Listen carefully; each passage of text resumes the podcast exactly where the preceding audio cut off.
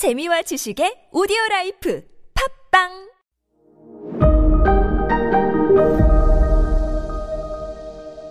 네, 여러분 안녕하십니까. 역사 스토리텔러 선 김인사 드리겠습니다. 러시아, 독일, 프랑스 세 나라가 일본에게 동시에 압박을 넣어요. 요동반도 토해내라. 이거를 이른바 삼국 간섭이라고 하거든요. 세 나라가 동시에 간섭했다고 해서 여기에 일본과 고민 혼돈이 고민데스. 고민해요. 싸울까? 쟤네들이랑. 봐요. 얘네들을 사무라이 출신들이잖아요. 일본이요. 군인이에요. 그래서 전투를 했을 경우에 인, 이긴다 진다는 객관적인 딱 상황 판단 나와요.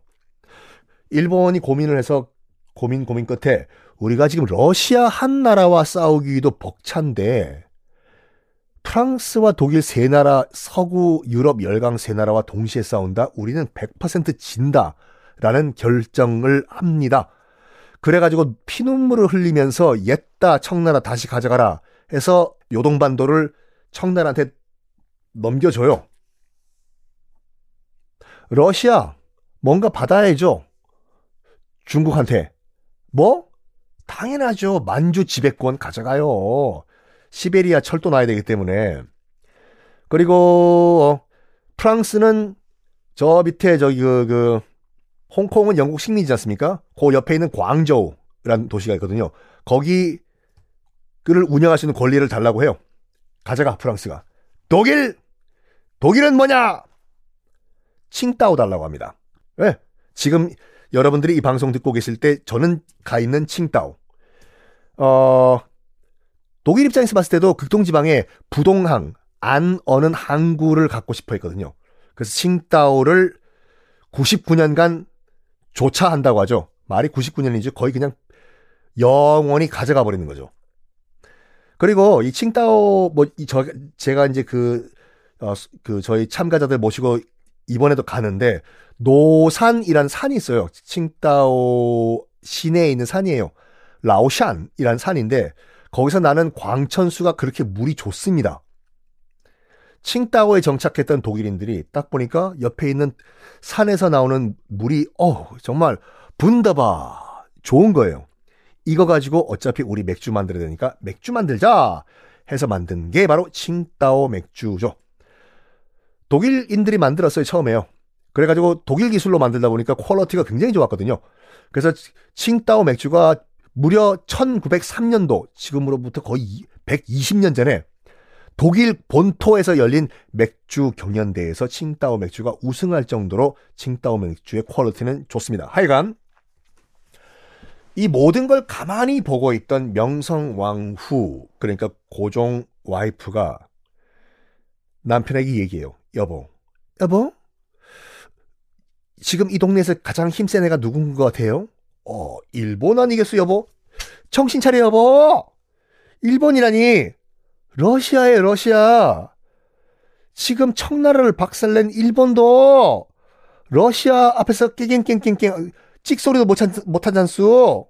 어, 그렇구만. 그래서 우리 전주희 씨가 우리 조선에 살기 위해서는 누구한테 붙어야 된다고? 러시아. 그렇지요, 여보. 그래서 조선 왕실이 보존되기 위해서는 러시아와 손잡아야 된다라고 이 부부가 결정을 내린 거예요. 그래서 그때부터 일본에서 넘어오는 외교관 안 만나줘요. 배가 아프다, 화장실 간다, 볼일 있다, 아프다, 안 만나.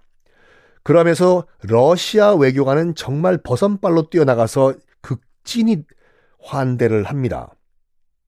그걸 일본이 딱 본 거예요. 일본이 어떻게 생각했냐면 지금 러시아의 압력 때문에 요동반도도 뺏겼는데 까딱 잘못하면 조선도 뺏기겠다 러시아한테. 조선의 왕이 러시아 외교관이 오면 버선발로 뛰어나간다. 이거 이거 이거 안 돼. 이거 다 누가 계획하고 누가 추진하는 거야. 이 말도 안 되는 시츄에이션을. 고종 일본 판단은 굉장히 객관적으로 해요. 고종은 아니다라고 일본이 결정을 내려. 고종은 헤헤헤헤 사람만 좋지 핫바지다. 그럼 저 고종을 컨트롤하는 건 누구냐? 바로 옆에 있는 진짜 똑똑한 명성 왕후다라는 결정을 내려요. 명성 왕후에 대한 평가는 뭐 여러 가지가 있을 수가 있지만 당시 명성 왕후를 만났던 그 서양 외교관 부인들 있잖아요. 서양 외교관 부인들의 말에 따르면 정말 똑똑한 여인이다. 머리가 팽팽 돌아간다. 라는 기록이 나와 있을 정도로 머리는 좋았어요. 자, 일본이 어떤 결정을 내리냐? 러시아가 조선을 먹기 전에 이 모든 걸 추진하고 있는 저 여자 죽이자 해서 죽여요. 그게 우리가 알고 있는 1895년 1년 후에 명성왕후 시해 사건이잖아요. 아, 이거는 뭐 한국사 할 때 자세하게 말씀드릴게요. 여기는 뭐 일본사니까 잠깐 말씀드리면 그때요. 뭐 그 우리는 일본 낭인들이 쳐들어 들어가서 죽였다고 했잖 배웠잖아요. 낭인은 주인 없는 사무라이들을 낭인이라고 하거든요. 아니라니까요. 정규 일본군이 치고 들어갔어요. 그 경복궁에. 어 그리고 경복궁이요.